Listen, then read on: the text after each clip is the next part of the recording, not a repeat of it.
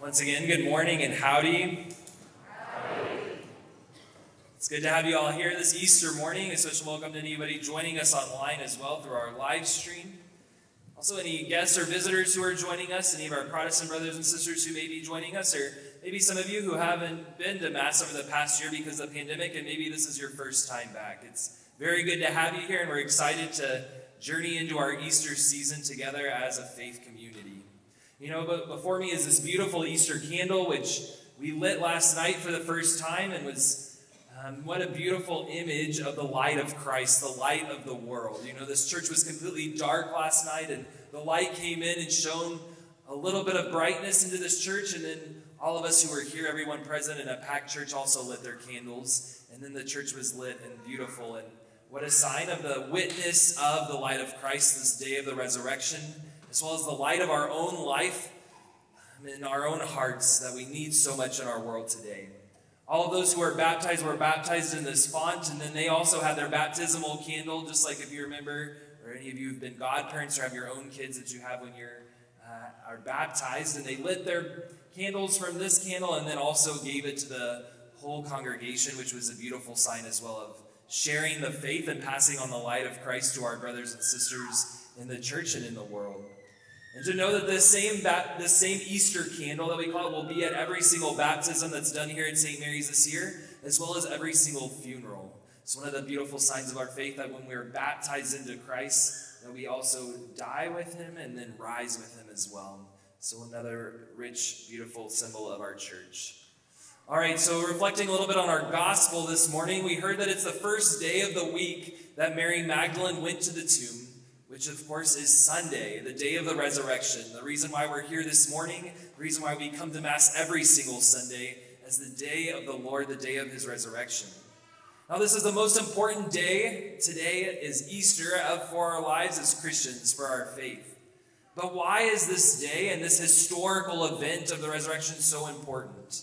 Why did the Lord rising from the dead change the world forever?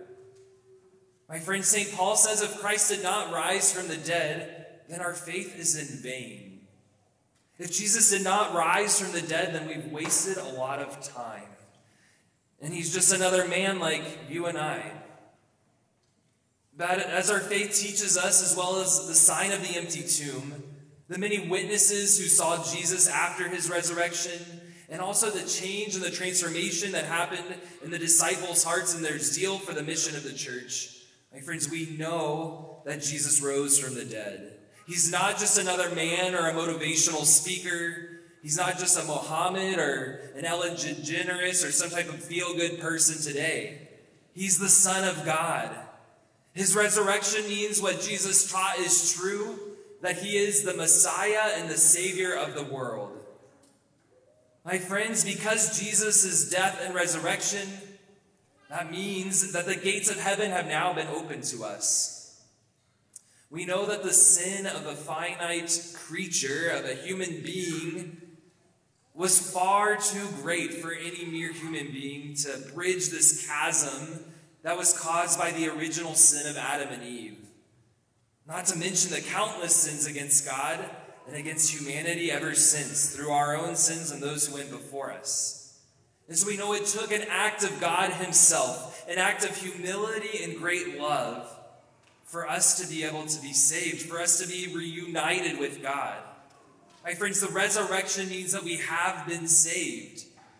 But saved from what? Saved from sin and death.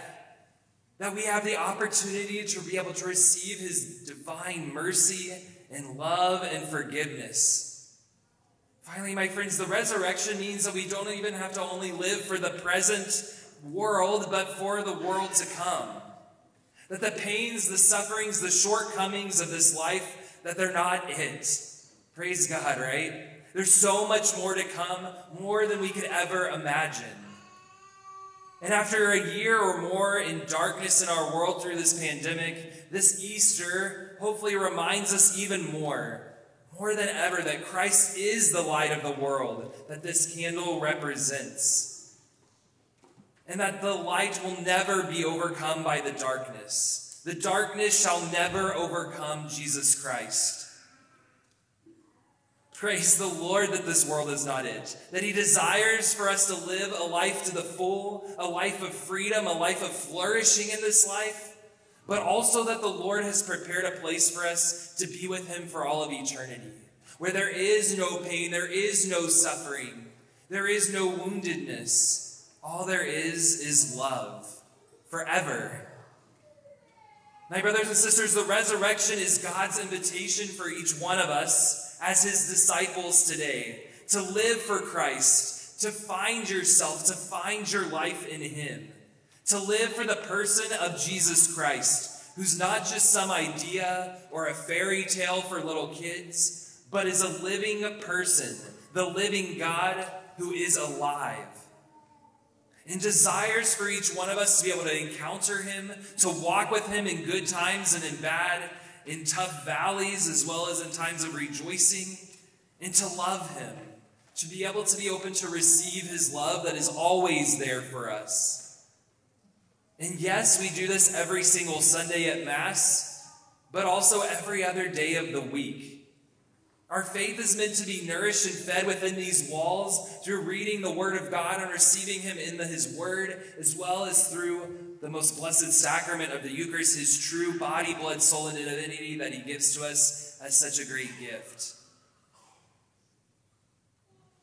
My friends, the Lord needs us to bring the resurrection, the joy of the gospel to people's deadness.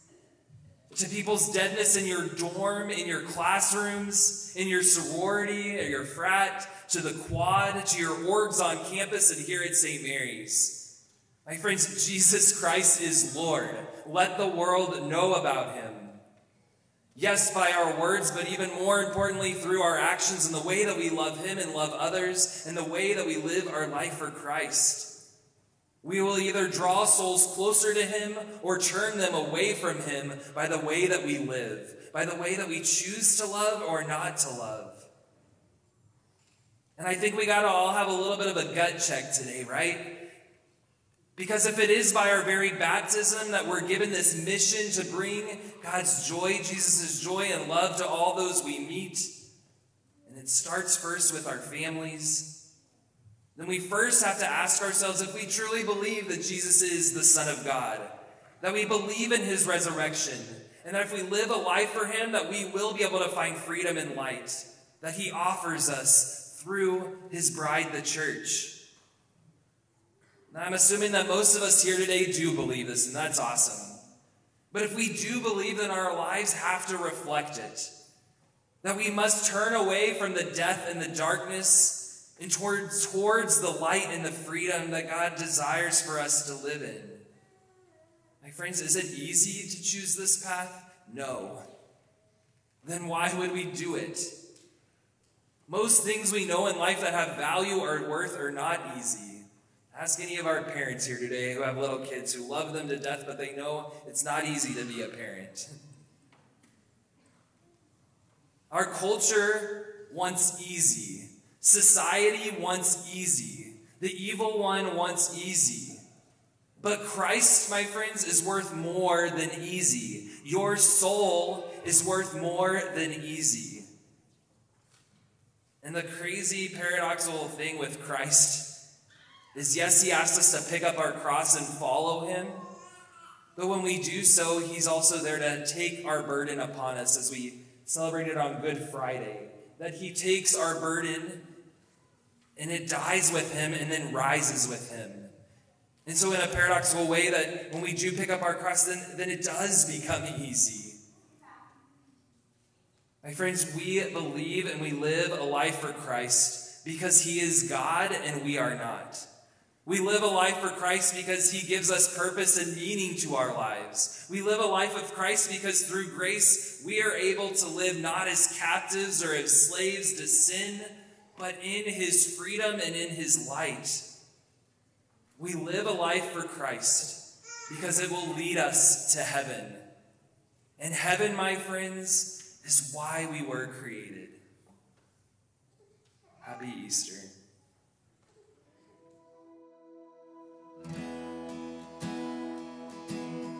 Thank you for listening to Aggie Catholic Homilies. You can subscribe to this podcast on iTunes, Spotify, or anywhere else you listen to podcasts. Be sure to check out our sister podcast, Aggie Catholic Talks, to hear talks from Magnify, Catholicism 101, and more. Thanks, God bless, and gig 'em.